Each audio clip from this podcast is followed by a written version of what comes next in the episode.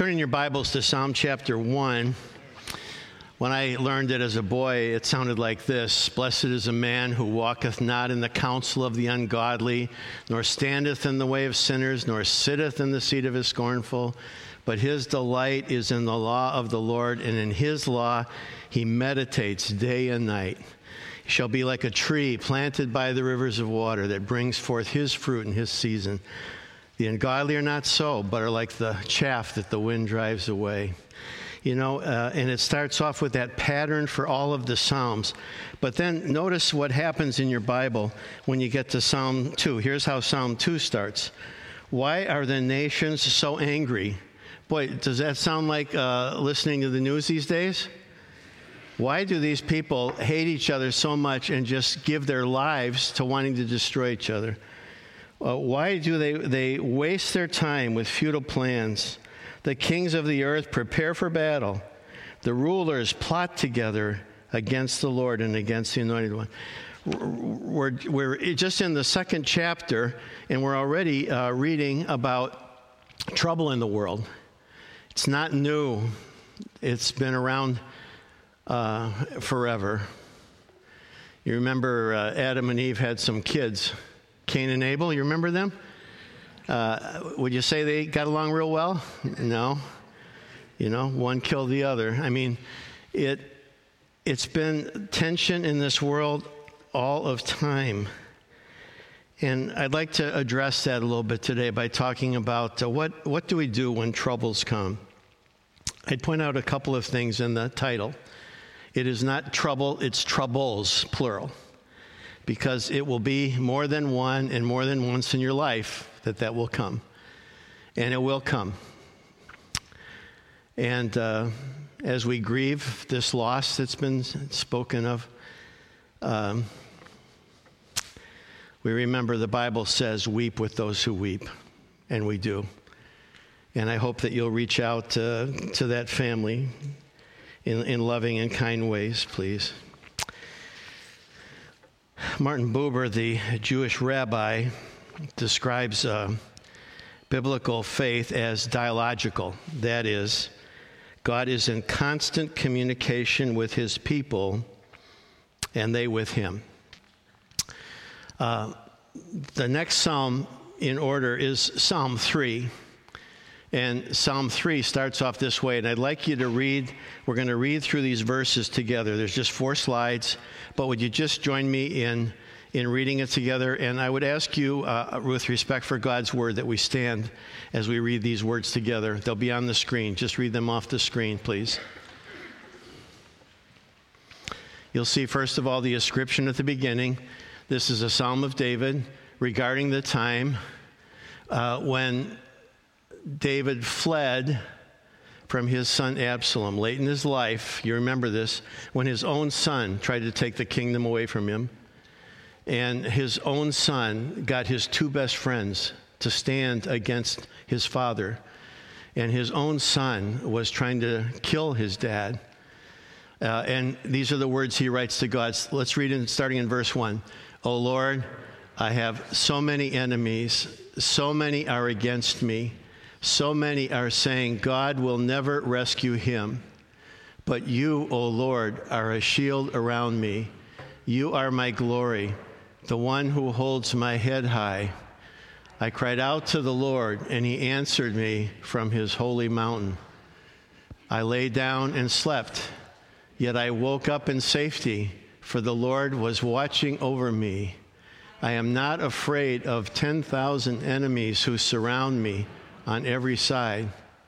Arise, O Lord, rescue me, my God. Slap all my enemies in the face, shatter the teeth of the wicked. Victory comes from you, O Lord. May you bless your people. Thank you. may be seated.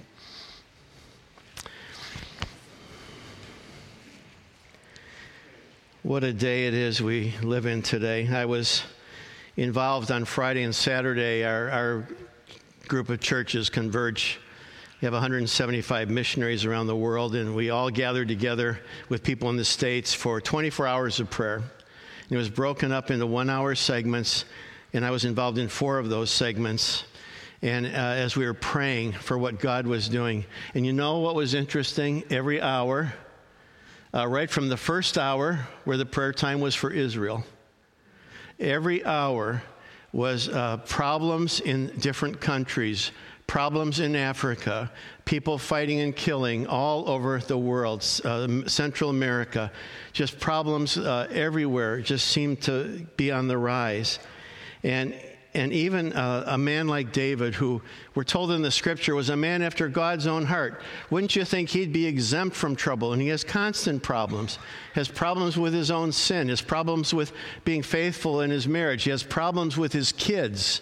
One of his kids kills another one of his kids, you know, and that makes Absalom hate his father so much. Uh, because of what happened to his sister Tamar. And there's just tragedy after tragedy that goes on in life much of it created by us. Let's be honest, we create a lot of our own pain and grief.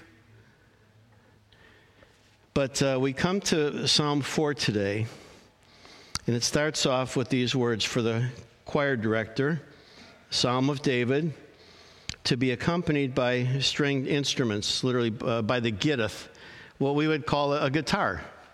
So, this is a psalm. Remind you that these are all songs song lyrics we're looking at in the book of Psalms.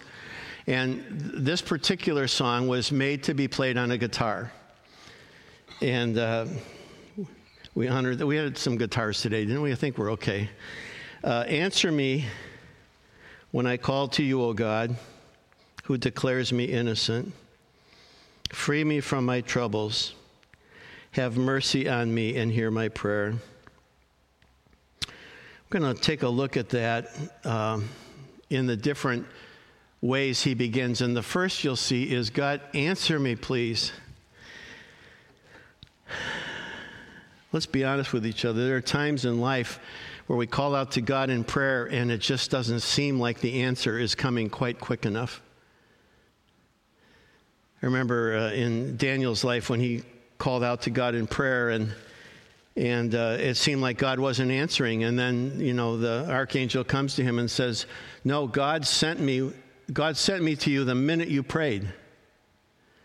But along the way, uh, the demonic forces, the angels, uh, fought me to try to slow up the time that I could get here. All kinds of things are at work that we don't fully understand in this process, but sometimes we just don't feel like it. I grew up in a, a home. I grew up in Arlington Heights, Illinois, a northwest suburb of Chicago.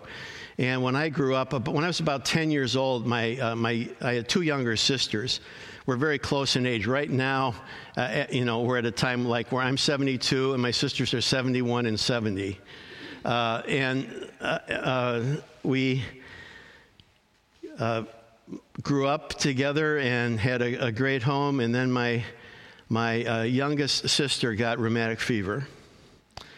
And for the next uh, four years, we spent as a family going to Sterling, Illinois, to uh, Mayo Clinic, to all kinds of places to try to get help for my youngest sister because she had this problem in her heart.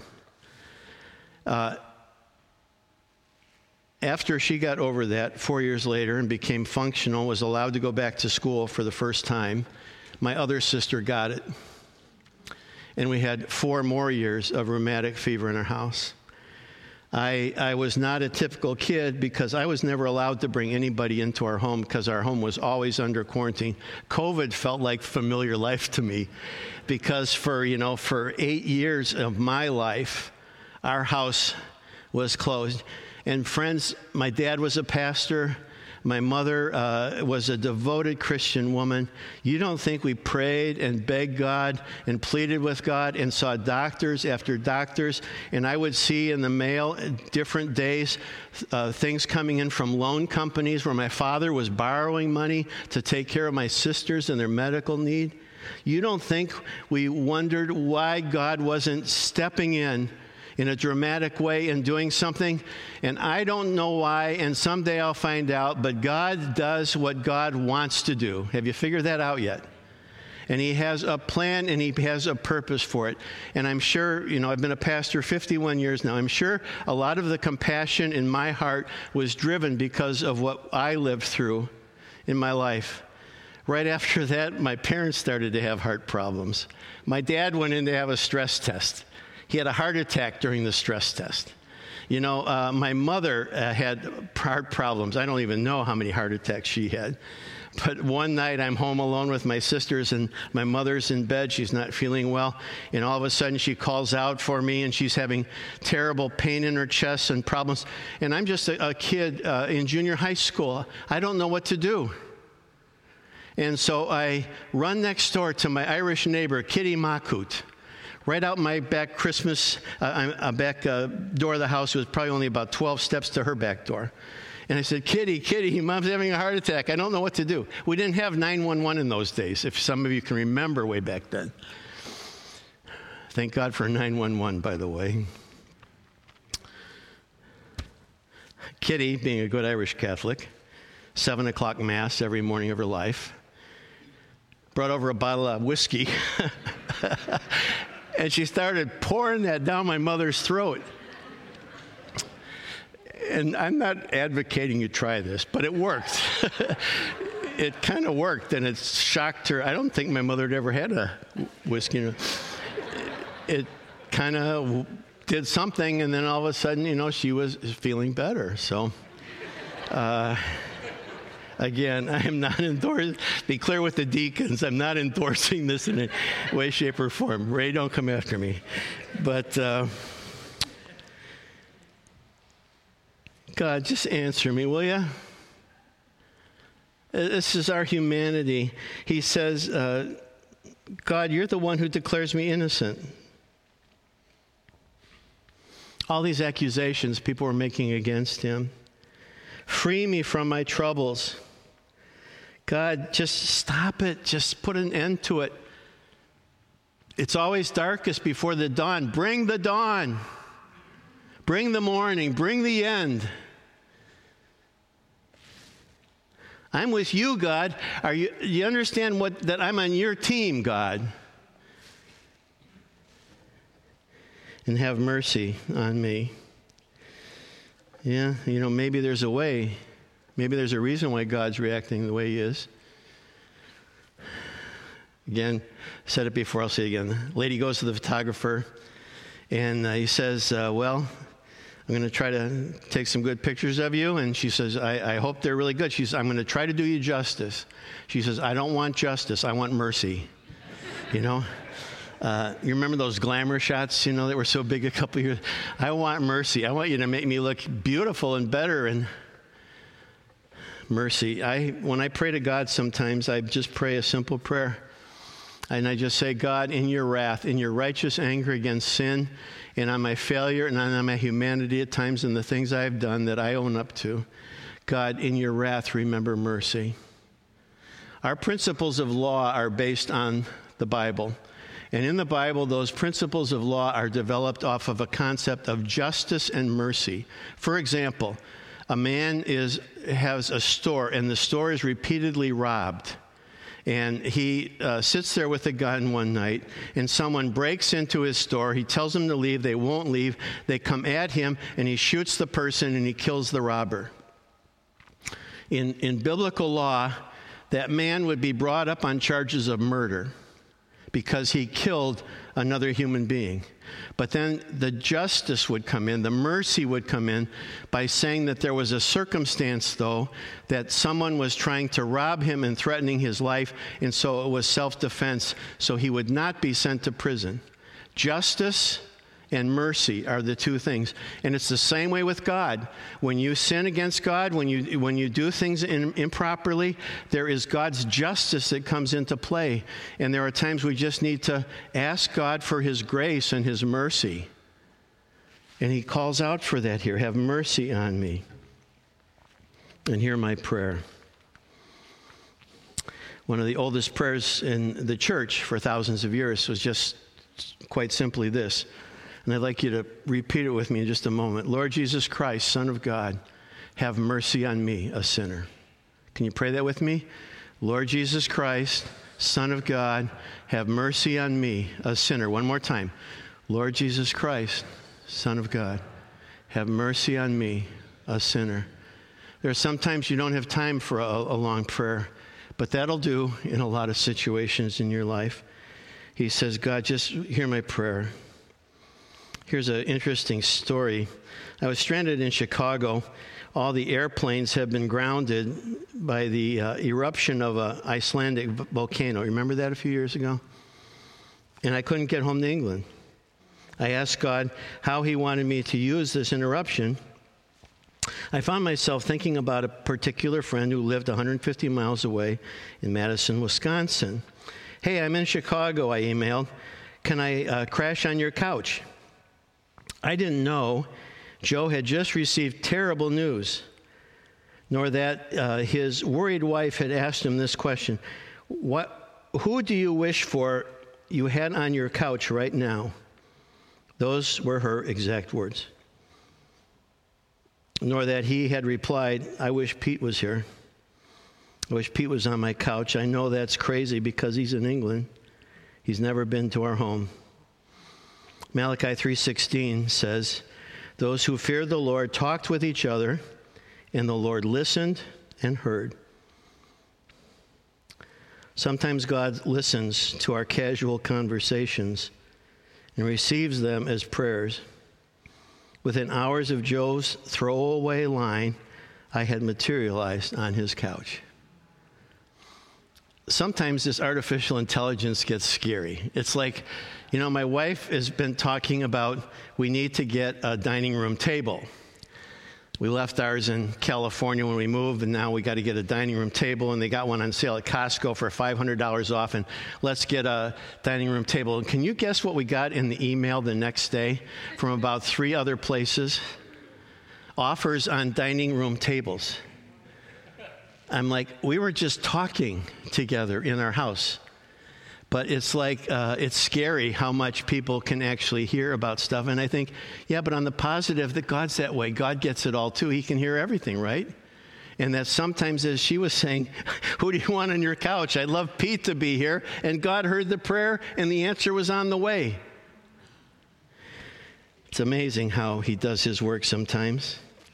Text goes on How long Will you, will you people rain, ruin my reputation? How long will you make groundless accusations? How long will you continue with your lies? It's bad enough in life that you have non Christian people and the devil and others to contend with in life. But I'll tell you what's even more painful is when the Christians mess up. I've told several pastor friends over my lifetime, well, you haven't really been screwed over until you've been screwed over by Christians. Because I tell you, I know an awful lot of pastors who have been attacked uh, for maybe a good reason, maybe not a good reason. But why is it that we always shoot our wounded? Why is it we come after the people who have served well, but maybe make a mistake? And where is God's grace as it li- it's lived out in his people? And here, David, such a great life. You know, we've got 100 pages in the Bible about David. We know more about David's life than any, we know more about David's life than we do about Jesus' life. We have him all the way from the time he's a boy till the time he died in the Bible. And he, he says, People are trashing my reputation. They have groundless accusations. Next verse, you can be sure of this. The Lord set apart the godly for himself. He says, I know, God, that I'm yours. I know that you're going to answer when I call to you. Derek Kidner writes uh, in his commentary God's choice of a person, not merely for office or honor, but for fellowship and relationship, is the ultimate answer to the most wounding of uh, aspirations and discouragements. In other words, sometimes when people are on your back, whether it's true or whether it's false, all you know is you're being accused and your reputation is being trashed. You have to know it's not true, and you know it's not true, and God knows it's not true. There are some things in your life that people have done to you and you're just going to have to leave it for Judgment Day. And God will deal with it. Billy Graham said years ago no one is ever going to be able to point their finger at God in heaven and say, You, you weren't fair with me, you weren't right. When the whole tale is told, everything will be dealt with. And we just have to hold on to that some days. Uh, you can be sure of that, he says. The Lord is going to answer when you call. Verse 4 Don't sin by letting anger control you. What's the great risk here? False accusation, innuendo, whatever. Don't, don't sin. Don't let anger control you. Robert uh, Plutchik, professor emeritus of the Albert Einstein College of Medicine, has said there are eight basic emotions joy, trust, fear, surprise, sadness, disgust, anger, and anticipation. According to a new study by the American Automobile Association for Traffic Safety, nearly 80% of U.S. drivers express significant anger, aggression, or road rage behind the wheel at least once in the past year. According to the Gallup poll, 22% of Americans felt anger the previous day. One out of four, one out of five people, anger in the car, anger in the day. We got an anger problem. And we've got to be honest about that, but how do we deal with it? And I love Psalm 4 because it gives us some tips. It says, uh, the first thing is, verse uh, 4 don't sin by letting anger control you, but think about it overnight. Uh, think about it overnight. Now, I know the Bible says, uh, don't let the sun go down in your anger, but uh, I think we got to put that together with this to get the whole picture. And it says, when you're really angry about something, don't send the email, don't make the phone call, don't write the letter, or you will say the most beautiful words that you will regret the rest of your life. Don't respond. Let sleep on it. Let God work in your mind. Let God work in your heart overnight. Just calm down a little bit when you're angry. And then the second thing is remain silent. It's funny because uh, I was preaching on this text years ago, and little did I know as I was preparing the sermon that something was going to happen on Friday, which would make this very applicable to me for preaching it on Sunday. Because something happened, and I was so stinking mad. I was, you know, I, I would spit and the trees would die.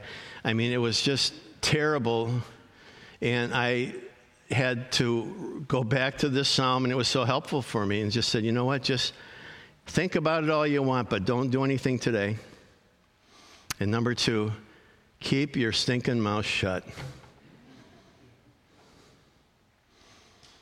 That's, that's God's advice, isn't it? I mean, didn't God like, God put this in the Bible. I think He likes this kind of thinking.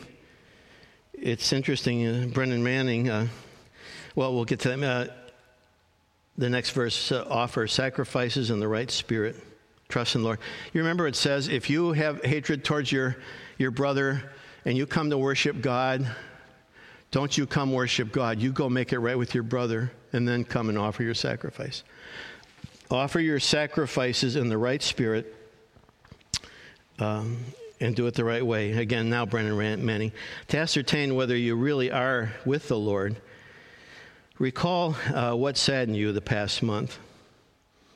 Was it the realization that you do not love Jesus enough? That you did not seek his face in prayer often enough? That you did not care for his people enough? Or did you get depressed over a lack of respect, criticism from an authority figure, your finances, a lack of friends, fears about the future, or your bulging waistline? Take a look at yourself, he says before you go and offer your sacrifices to God. But then finally, he says uh, again at the end of that verse, and trust the Lord, trust God. Remind you of what Ephesians 4 says don't sin by letting anger control you. Don't let the sun go down while you're still angry, for anger gives a foothold to the devil. So, what is the risk? Anger lets the devil get his foot in the door. I had a man do something awful to me 30 years ago. And after about six months, he called me up and he asked me to forgive him. And it took everything I had to tell him that I would forgive him because I understand from the scripture that if I don't forgive him, I am not a Christian. Because Christians who have been forgiven so much must forgive those who have done things against us. And listen, I know some of you are where I was. I know some of you have been done bad by people that you love, respect, Christian or not Christian, whatever. And the hardest thing in the world is just to forgive them, especially in some cases when they're dead already and you can't deal with it, or when whatever they did to you, uh, they're never going to say they're sorry. And you just have to forgive them even though they don't ask for it. Don't let the devil get his foot in the door, but instead, Philippians 4 7, then you will experience God's peace, which exceeds anything we can understand. His peace will guard, will guard, will protect, shield your heart and your mind as you live in Christ Jesus.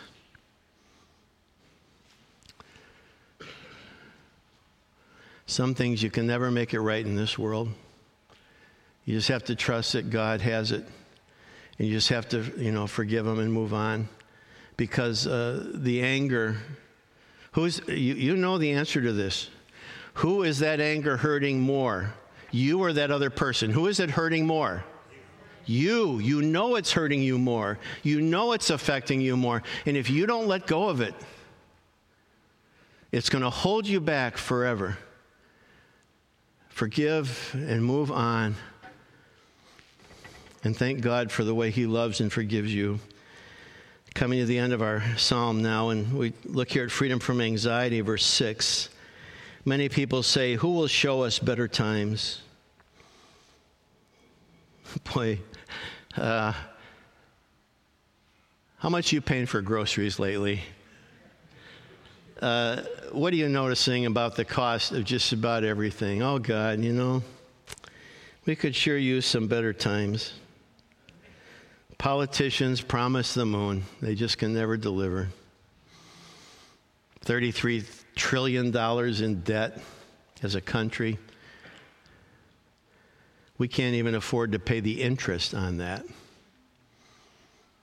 Uh, Congress fighting three weeks just to get a Speaker of the House elected. It's just issue after issue, problem after problem. Oh God, here's what we need would you smile on us, God? Would, would you bless us? Not, we, not because we deserve it. Yeah, but we put in God we trust on our money. Okay, then let's live like we do trust Him. And let's trust Him that He's going to get involved, and let's go to Him in prayer. Sometimes I get so mad at the politicians, the last thing I think of is to pray for them. I was moved. Many of you saw the pictures of the new Speaker of the House. And one of his first acts was kneeling at the front of that auditorium and having Christian brothers in the house come around him and pray over him. I was moved by that. Makes me think maybe there's hope for us yet. And we got to be praying for these people who just can't seem to get their head together. You have given me greater joy than those who have abundant harvests of grain and new wine. Uh, my sister lives on a farm in Odebolt, Iowa, northwest Iowa. And uh, she's very happy this time of year because the harvest is coming in. And when the farmers get the harvest in, whether it's good year or bad year, now they get paid. I used to wonder when I was a youth pastor out there, uh, why are some of these people so uh, so concerned, so worried, so? And and a friend said, Well, if you only got paid once a year, you'd probably be a little that way too. But no day is happier than that day. He says, You know what, God? I've got greater joy with you than they have. And as C.S. Lewis wrote, we will never know joy by seeking it. Joy comes as a side effect of the presence of the living God.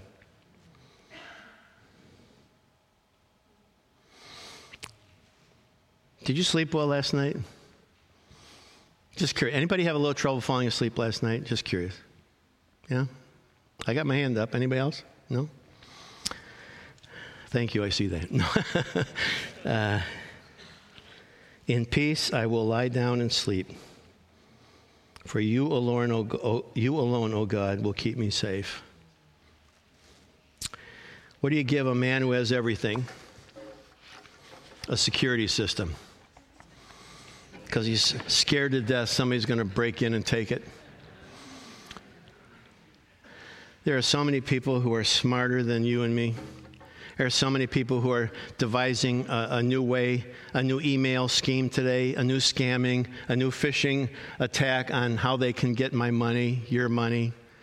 There, there are people who come to the, the devil and his demons who are so much faster and smarter than we are. It's a constant battle in life. So, where do you come to rest? God, I'm going to go to bed now. I've, I've worried about everything in the world all day. And you never sleep, you never slumber, you never even take a nap. So now I'm going to ask you just to take care of everything else while I go to sleep now. And I'm just going to trust you to take care of it. My family, my business, things that matter to me in life. It's all in your hands, God. Let's pray for that right now the peace of God which passes all understanding, which keeps our hearts and minds in Christ Jesus. Ask God for his mercy. Ask God for his peace. Ask God for his forgiveness. And ask God to bring back the joy of your salvation.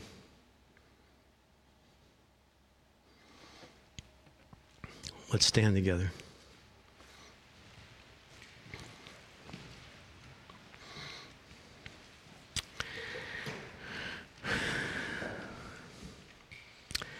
And pray the prayer we prayed together earlier. Ready? God, be merciful to me, a sinner. Again, God, be merciful to me, a sinner. And Father, in your love and grace, cleanse us, heal us in this fearful word, world where every day it seems that there are dire headlines and so many things to be concerned about. We thank you that you've got it all in your hands. Give us the ability to trust you even when we don't understand. And in the situations in our life where we've had struggles, give us the courage to deal with what needs to be dealt with. And may the grace of our Lord Jesus Christ, the love of God the Father, and the fellowship of God's Holy Spirit go with you all. Amen.